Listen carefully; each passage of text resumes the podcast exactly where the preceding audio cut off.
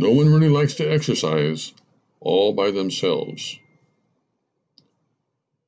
Have you ever had someone tell you about a really vivid dream they had and then want you to interpret it for them? Well, something like that happened to me recently, and the conversation went a little something like this. You have a degree in psychology, don't you, Daryl? Who told you that? I asked with interest. I think your brother mentioned it to me once. Well, I said, it's not really much of a degree. What do you mean by that? Well, I tried to explain, back when I was going to college, to get a degree in psychology, you had to pass a couple of really hard statistics classes. And as you know, that part of my brain, the part that is responsible for math stuff, has never properly functioned. So, in order to pass those two classes and get my degree, I kinda, well, I kinda had to cheat. Really? I'm afraid so, I said. And how did you do that? Well, it's a long story, I assured my friend, but part of it involved dating the smartest and the least attractive girl in my statistics classes. So let's just say it wasn't one of my finest hours. But to get a degree in psychology, didn't you also have to study all about dream analysis? Yes, I said. There was a class about that. But the professor mumbled a lot, so I don't really remember too much about it. Why? Because I had this incredible, crazy dream last night, and it's still messing with my head, and I need someone to help me figure it out.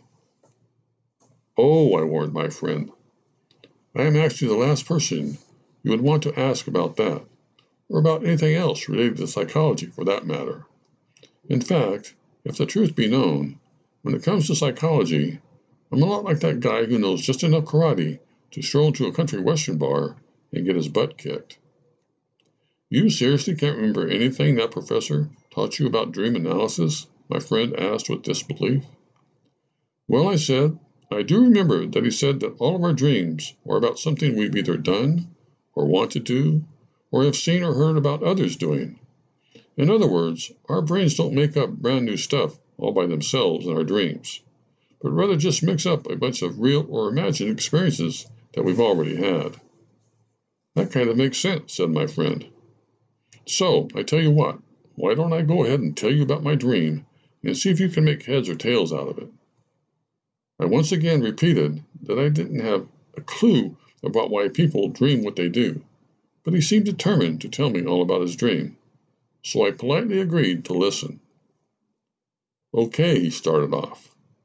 It's still very confusing to me, but in my dream, while I was sleeping in my bed, I suddenly woke up and decided I needed to go somewhere, but I didn't know where that somewhere was.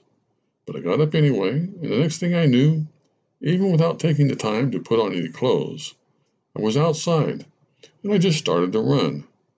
I could see this white farmhouse off in the distance, and I guess I was running towards that. Then the dusty road I was on started heading off into another direction, towards an old wooden bridge off in the distance. A gentle wind was blowing through my hair, and I was running free and easy, and no one was chasing after me or anything scary like that. But suddenly, running right next to me, running a little ahead of me actually, like he was in charge of where we were going, was a wolf. And then, slowly but surely, it turned into more of a human form, like a werewolf.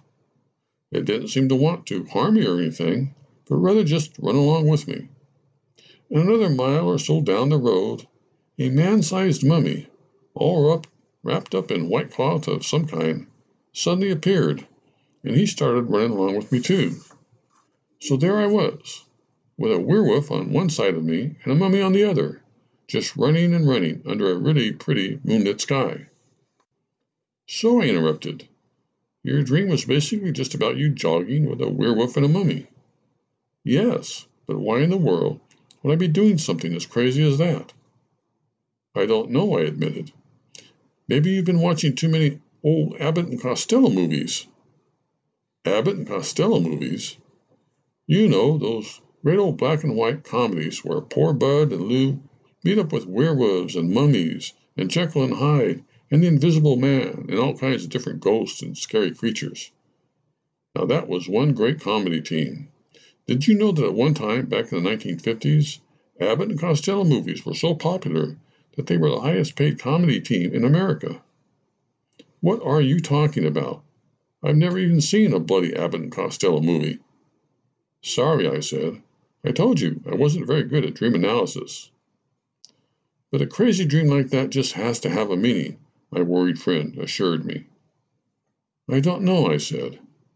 I think all of us spend way too much time trying to find the meaning behind everything in life, when in reality, sometimes the answer to something is that there simply isn't any answer. But why, even in a dream, would I be butt naked and running around in the middle of the night with a werewolf and a mummy? Maybe you just don't like to jog alone, I ventured.